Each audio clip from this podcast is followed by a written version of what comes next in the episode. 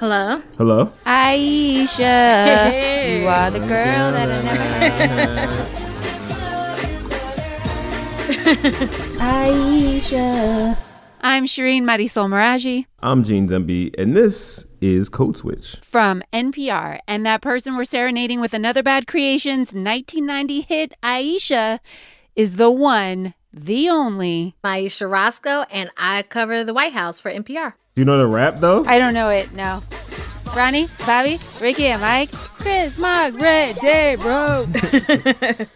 This is how y'all start all the NPR politics podcasts, though, right? I'm sure. Pretty much. if you listen to NPR's politics podcast or NPR at all, you know Ayesha Rascoe. Mm-hmm, mm-hmm. Aisha has spent the last four years covering Donald Trump and his administration. So we asked her, what was it like at this time during the last transition back in 2017? Um, I mean, what what it was was just very chaotic. There was a question at that point in time whether Trump would even allow the press to stay in the White House, um, because technically there's no no law that we have to be there, um, and there's no law that he has to have a pool of reporters travel with him everywhere. That's just a norm, and so there was this idea that he would just kick us out. Ayesha told us that at the beginning of Trump's official start as president, she recalls being at the White House for an event. And when it was done, she says Trump dismissed the press pool, then called them back again and said a few more things, dismissed them, only to call them back again. he seemed to be realizing on that like second day in office that he could just call the press whenever he wanted. He had this captive audience. Um, and so I realized at that point that he would never kick the press out because he loved that attention. So he had a captive audience, but you know what I mean? Like, what was it like being in Trump's captive audience as a black woman journalist? That's what we talked to Ayesha about on this episode of Code Switch, the very last episode of the Trump presidency. I feel like I'm jinxing something. And we are talking to you on Monday, January 18th, 2021, two days before Joe Biden is set to be sworn in as president of the United States. Did you think that maybe things might have slowed down for you at this point in the game? Did you think this is where we'd be? I, I, I definitely thought that things would be much slower right now, or I hope they would. I think I, I think it was a hope. I guess I should say it was a hope. Uh, it was a wish. It was a dream, and it did not come true. it did not come true. So, if things were to work out the way you had hoped, wished, and dreamed for them to have worked out by this time in the Trump beat, what would your life be like? Well, normally, what happens with a president who is no longer um, going to be president, a lame duck, things really quiet down. And it's not the fast paced, gotta get this done, this is important breaking news. It's just kind of like, this is history, this is what happened. A little bit of housekeeping. Yeah, it's like housekeeping. It's it's not front of mind because generally it's the person that's coming in. That's where everyone's attention is. But that is not obviously what happened in this situation. Oh, yeah, gift for understatement. So just in the past two weeks, Yeah. um, we've seen obviously an insurrection at the Capitol building, you know, by Trump supporters, urged on by Donald Trump. Donald Trump said he was going to come to the inauguration on Wednesday. Um, and he became the first president in the history of the United States to be impeached twice. Um, so what has it been like on your beat, like to cover cover this over the last couple of weeks? uh oh, just over the last couple of weeks what it's been like. Yeah, just since the It's no, I, I mean it's not even like I will say the last few weeks have been really kind of like a final like traumatic thing happening like and scary. Like there are all these moments in covering Trump where it feels like you really don't know what's about to go down. And this seemed like the final moment of that. I mean this past year has been intense uh he got coronavirus like we found that out at one in the morning. Oh, right. I forgot yeah, he about got that. Remember that coronavirus happened? yeah. And he got you know had to rush off to the hospital and so these are the things you're thinking like eh, there have been so many moments where it's like what happens next what how Mm-hmm. what comes out of this two weeks left i thought we wouldn't have had that i thought we had passed that point but we mm-hmm. weren't. Like there was going to be one more, and this was going to be the one that that really topped everything else because it was the. But we the have no damaging. idea how Wednesday's going to go. We don't. in light of January 6th. We don't, and that's the other scary thing is that it's ongoing. You know, a lot of people have talked about this past month of events being upsetting, yes, surprising, not so much. Donald Trump has been stirring up all of these white racial grievances since before he was even in office. So, having reported on the presidency for the last four years, what's your take on that? That upsetting yes, surprising no? I mean, it surprised me not because Trump hadn't already been stirring this pot, but to actually see it come together. Like he had been lighting matches for a very long time, and I had seen the matches, but he had seen they hadn't ignited completely. I guess it's like you're watching something for four years. He's come out of everything, impeached the first impeachment, the Russia investigation. He's had all these rallies. He's said all this wild stuff. He's attacked all these people, and yet it hasn't gone to uh, the the place of really no return. Mm-hmm. So much has happened over the last few years when it comes to race in particular. So we just want to take you, Ayesha, back to a moment that a lot of people may have forgotten by now. This was something President Trump said way back, way back last year in 2020. Make America great again. By the way, they love African American people. They love black people. MAGA loves black people. I feel like if you have to say that though, you know what I mean? Like then. And then, yeah. what it, what was interesting about that was he was setting black people apart from MAGA. So black people are not a part of MAGA because oh, MAGA loves yes, exactly. MAGA loves right. them. um, yeah, that was an example of like something that anybody else said something like that. That would be like, you, no, you would never forget it. Trump said that and nobody even remembers it. But I remember that Saturday morning. You know, this is when there was all the unrest over the summer. Trump had said when the looting starts, the shooting starts. They were talking about trying to bring in the military. But this mm. was when President Trump was saying he wanted his supporters to come out uh, and and really it's kind of foreshadowing what happened. He wanted so he was seeing all the unrest by the White House. There were reports that he went into a bunker. So his response was, "Well, I want my supporters to come out here." Um, and and so people were like, "Well, what are you trying to start a race war? What do you mean? You want your supporters to come out and what fight Black Lives Matter?" And then because people were saying, well, what are you trying to say? You're trying to start a race war. Then he, his response is, oh, no, I'm not. MAGA loves the black people. And so I'm so we What? So I mean, but I remember talking to my editor, um, who is who is black, um, you know, and like, and both of us being like, our brains were kind of fried. Like we just couldn't believe what we were hearing. And I went back and listened to it a bunch of times. Did he say the black? Did he say the? Did he say the black people? Because I want to make sure. So I'm like, but let me go back and listen a few. Like it just kind of it blew. I think it, for both of us, it was just like, what is going on in this world? You laugh at it because it's so ridiculous, but it was always sinister. Like looking at it now, even then, it was you know this very serious moment. But looking at what happened on the sixth, I, you can even see the seeds of it in that this idea that I'm gonna call my supporters mm-hmm. out, and then they're gonna show you mm. guys what's going on. It, it, it's it's been there and it's been building. More Ayesha after the break. It's only so many black women in that space, and we all know each other. And those insults that he did, it felt like he was going down the line. Stay with us. This message comes from Spanish Aquí Presents from Earwolf. Each week, this podcast highlights Latinx comedy and discusses culture and experiences with exciting guests like Luis Guzman, First Latina Disney Princess Aimee Carrero, and Pitbull. Hosted by comedians Carlos Santos, Raiza Licea, Oscar Montoya, and Tony Rodriguez. Listen to Spanish Aquí Presents in your podcast app now and subscribe so you don't miss an episode.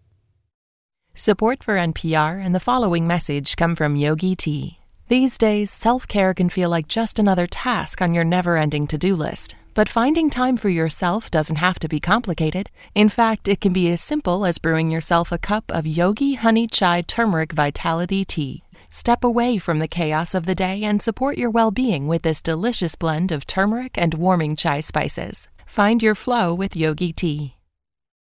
President Biden campaigned on uniting the country. He now takes office just weeks after a pro Trump insurrection. The NPR Politics podcast is there every day to break down the transition of power as Biden takes the reins in Washington.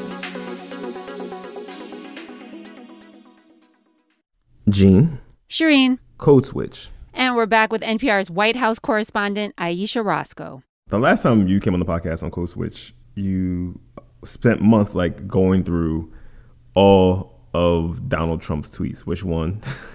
You're a masochist. Thank you for, for, for, doing that for us. You're such a brave yeah, person. Was... Uh, you were cataloging specifically the ways that Trump was talking about, you know, black political figures. People, you know, generally knew that he was tweeting racist stuff, right? Everyone knew that. Um, so why, looking back on it, like why was it so important for you to get into the specifics of the texture of his tweets?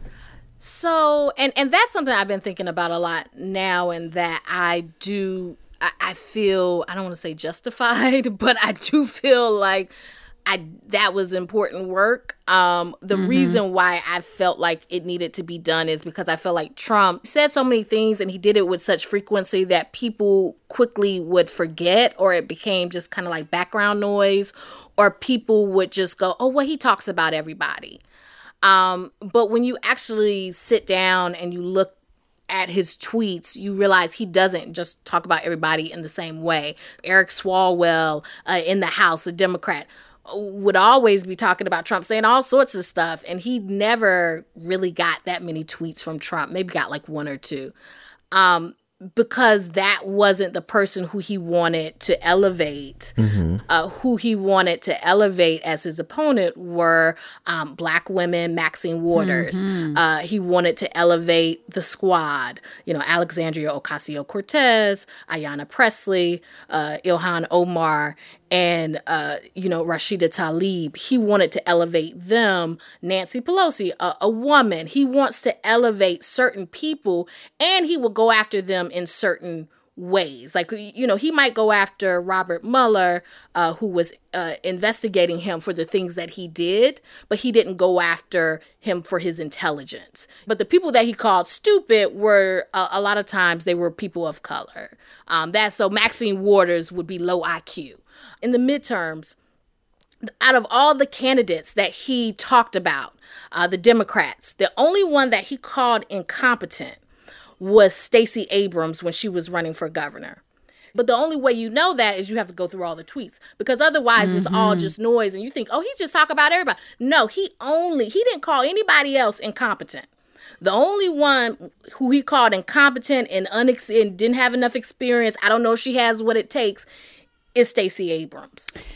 We talked about how much dehumanizing language Trump used uh, against people of color, specifically and women of color, on the podcast.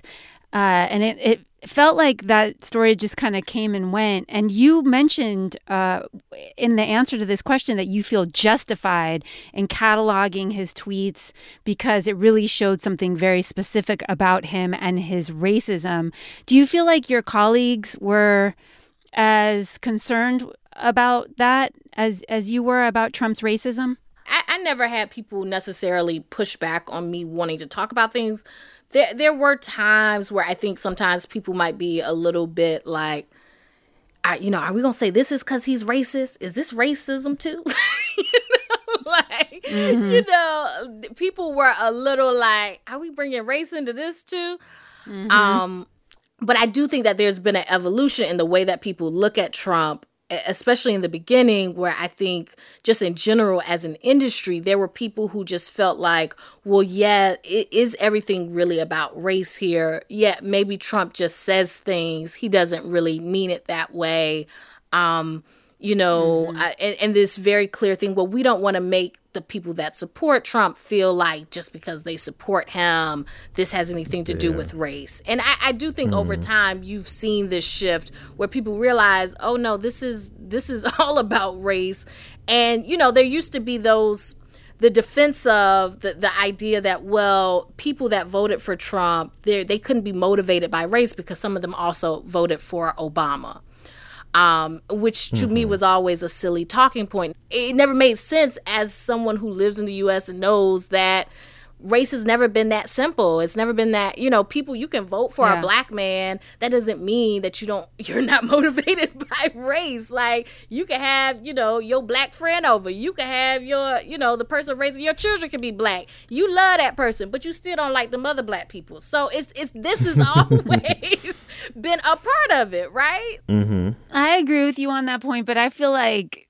that evolution you brought up has been really slow Yes, yes. it feels like it feels like almost that people some people waited till January 6th to go, "Okay, maybe maybe uh this was about race. Well, they uh, had the Confederate flag, so maybe yeah, this mm-hmm. isn't exactly. just about race. And they heritage. busted into the Capitol with guns. yes, I do think it's been slow. Like I think it's been slow, and the thing is, the maybe the the media or certain people in the media did not get it, but his followers always got it. They knew what he was saying. They knew, you mm. know, they they mm-hmm. could make they they filled in the dots. They knew exactly what he's saying when he's saying Maxine Waters is low IQ. They know exactly what he was saying when he was saying those football players shouldn't kneel and calling them SOBs. They knew exactly what language he was using and and what uh, message he was trying to send forth. Yeah, I, I did this piece ahead of the 2016 election from Montana. Remember that one, Gene? Yep. Mm-hmm, mm-hmm. I interviewed pro Trump people in Montana, Ayesha, and they were believing all kinds of conspiracy theories about terrorists coming to their rural towns because of refugee resettlement. Sharia law goes against our Constitution, right. goes against the laws of our land. It's being practiced in 20 states in this country. They want to convert us or they want to kill us. Right. And, and I remember being scared, and I mentioned this to colleagues who were like, oh, there's nothing to be worried about. That's a fringe element. They've always been there. You know, they were totally shrugging it off. And I look back now and I think, man, my gut to be that scared was right. Like I should have trusted my gut. Yeah, you know, I, I I think the the create you know when you create this alternate reality and people really have bought into it um, and they've been buying into it and it's always it what's interesting now is that back then the the bad guys were the terrorists coming over the border or whatever and yeah. and then it became you know it's just basically the the left and the the liberals and the cities and antifa and black lives matter right. like that's where mm-hmm. it ended at um, is yeah. it ended with the cities where they have all this unrest? It's going to come to where we're at. Basically, the black and brown people are going to come in here and they're going to take us over. Ayesha, as you know quite well, during Trump's time in office, he became known for verbally harassing the media in general, but particularly black women reporters. Mm-hmm. If you don't mind, um, we're going to play a little bit of a highlight reel, or I'm sorry, a low light reel uh, of Trump harassing black women reporters. It starts with Yamiche Alcindor from PBS asking a question, and we're also going to hear from CNN's Abby Phillip in this. Some people saw that as emboldening white nationalists. Now people are also I don't saying know why you'd that say the president. That's such a racist there question. There are some people that say that now. What a stupid question that is. But I watch you a lot. You ask a lot of stupid questions. the reason, the same thing with April Ryan. I mean, you talk about somebody that's a loser. She doesn't know what the hell. So, what was it like reporting on a president who has been called out over and over again for his horrible comments about black women? You know it was it was tough. Like i never caught it the way those reporters you know i i, I had um towards the end you know i asked a question that trump didn't like and he got an attitude with me but i never got it the way they did and never to that extent but being a black woman in that space and like when he was talking mad at yamiche over that white nationalist question I was sitting right beside Yamiche mm. after that happened. Mm. And, you know, obviously I know her, she's a friend. And I remember just like doing the what you do in those situations when it was done, like you did a you did good. You did a good job. You asked a great question. Um, that's what I told her and I obviously know April Ryan, Abby Phillips. You know, it, there are only so many black women, and we all know each other. And it's only mm. so many mm-hmm. black women in that space. And th- those insults that he did, they happened in a space of time right after the midterms, and so it felt like he was going down the line. You know, it was mm. like, well, who huh. is next? Like, it's only like you know so many of us for him to attack. And there were times, you know, obviously I, I don't catch it. Like I said, I haven't had death threats like other people have had. But when I did that story on him, you know, the way he talked about black people, and I said that Trump was calling Maxine Waters low IQ, someone tweeted at me, well, she is low IQ, and so are you. You're low IQ too, and you can't talk, and, you know, the way you speak, and da da da da. I mean, they were using the same, you know, the same language against me. And so those same attacks are turned back around. And so it has, I think, in some ways, obviously, it has taken a toll. It has been a lot. You know, I won't dismiss that it hasn't been a weight. It has been a weight. Hmm. Remind us what he did to you, because I remember that um, being on social media. He got mad at a question that I did, um, and this was during the coronavirus. Uh, President Trump uh, I asked him a question. I think this was at some point where there had been, we had reached another milestone in deaths. He had done an event, and everybody was just, you know, sitting around talking about what a great job they had done responding to the coronavirus. And so I asked the question, like, you're taking credit for these things that you say have gone right. You want credit for what the government has done. Do you take any responsibility? Do you take any responsibility for, uh, you know, however many thousand people had died at that point? Um, mm-hmm. And he answered. Minimal numbers were going to be 100,000 people. But then after that, he, he you could tell he was upset. And then when I tried to ask, ask a follow up later on or ask another question later on, Mr. President, I, I he went, Oh, wait, wait, wait. Does anybody else have okay, a question? Hold it one second. Any other questions from any other people? No. Okay, thank, thank you, you, very much. We're done. Everybody. Like it was just like a power play. Like I'm done. Right. Like you not get another question, and like but it was never anything like on the level of other people. But he did get an attitude with me. But you could see how quickly it shifts and how quickly you become the person who is under attack for some reason. So, and I'm just curious about what you make of this, the way we cover politics, right? Like one of the things that happens in the news media, particularly around sort of partisan politics, is we cover things. So Democrats want this and Republicans want this, and you can see the the there's always been like a lot of limitations to both like what that means for like American political discourse. But I think we saw that really clearly during the Trump administration was that a lot of stuff that he was doing and the response to that stuff was sort of framed as like partisan fighting, right? Yeah. Like I was curious of what you think of what we should do with that framing going forward because it seems like talking about these things as Democrat and Republican problems or Democrat and Republican disagreements sort of flattens all of the other dimensions of the stuff that was happening during the Trump administration. It, does, and I think that this has been an issue that the media is definitely still trying to grapple with because there there were uh, obviously at time there there were false equivalents, right? Like there were this, mm-hmm. you know, mm-hmm. it, these weren't necessarily like fights over like are we gonna raise taxes or lower taxes? These were just like fights over like what is actual reality. You, you know, th- mm-hmm. there there was no comparison. Like there, you couldn't go like, well, Trump called Omarosa Manigault Newman a dog, but Nancy Pelosi said I want you know to tax people who make more money. Like there's not they're two totally different like you can't like do what there's no it's not the same. Like the language is just not the same right? Like and it's not like a, a bias to say it it's just a fact. Like it's just not it's not the same.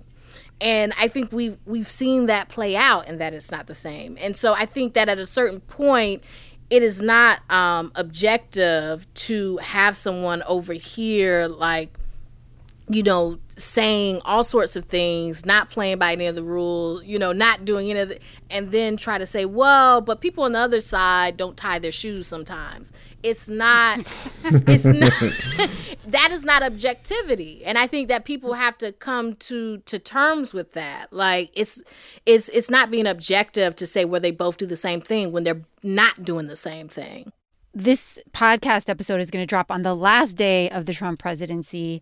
What do you think are going to be the lasting effects of all of this chaos, especially when it comes to talking about race? Yeah. The lasting effect on this country, I think there is obviously just, it's not something that Trump came up with, racism and, and white supremacy. That's not something that he came up with, but that is something that that white grievance that he played upon and that he intuitively knew was something that he could ride to the top of the US power structure. And that's what he did. Mm-hmm.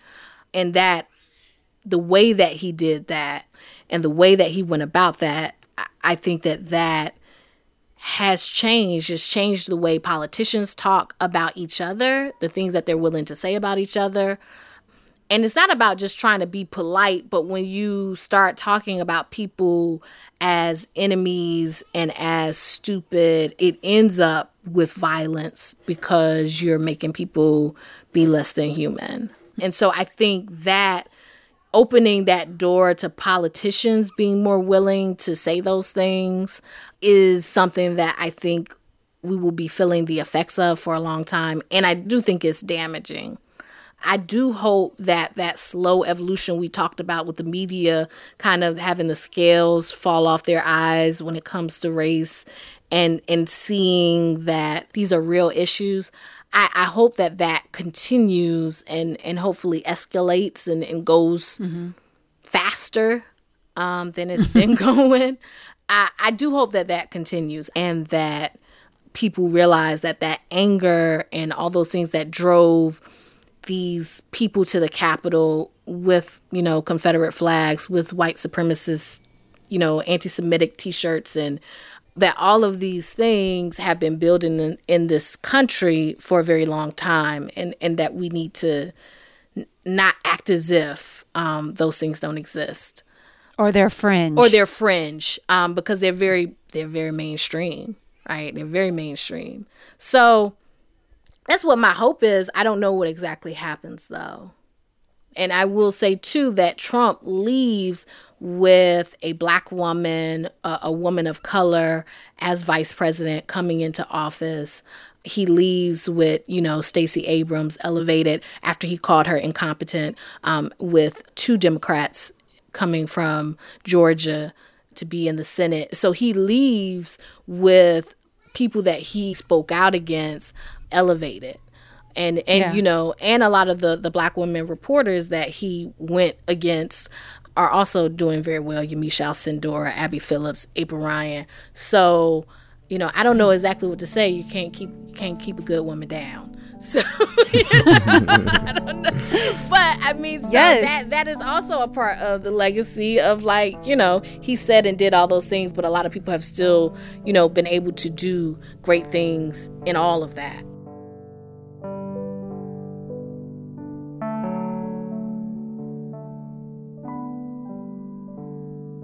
That was NPR White House correspondent Ayesha Rascoe reflecting on her past four years that she spent covering the Trump administration. And y'all, that is our show. We made it, y'all. All of us. We made it to the end of this era. yes, we made it. And as a nation, we are likely to be dissecting the lasting effects of this administration for decades to come. Goody. As a team, the Code Switch team, we're also going to take some time to think about this next phase of American history that we're getting into. What big issues will get new light under the Biden Harris administration? What do we need to dig into deeper, regardless of who's in office? And who are the artists and activists and cultural leaders we need to be paying more attention to? Mm-hmm. And and what role will COVID play in all this? Oh my God, yeah. Hopefully not one for too much longer. It's a lot. It's it's a lot. So we're gonna spend the next few weeks reporting and reflecting and processing, and we want to hear from y'all. So Tell us what stories you think we need to be telling. Who should we be talking to? Email us at codeswitch at npr.org with the subject line Race in 2021 to let us know. And you can follow us on Twitter or IG. Remember, we're at NPR Code Switch. And subscribe to our newsletter, which is very, very dope. You can find our newsletter at npr.org slash code switch newsletter. This episode was produced by Kumari Devarajan and edited by Leah Donnella. It was fact checked by Natalie Escobar and our new intern, Summer Thomad. Welcome, Summer. And a shout out to the rest of the Code Switch Massive. You got Karen Grigsby Bates, you got Jess Kung, you got Alyssa Jeong Perry, you got L.A. Johnson, and of course, Steve Drummond. Who are you? I am Gene Demby. Who and are you? I am Shireen Marisol Meraji. Y'all be easy. Peace.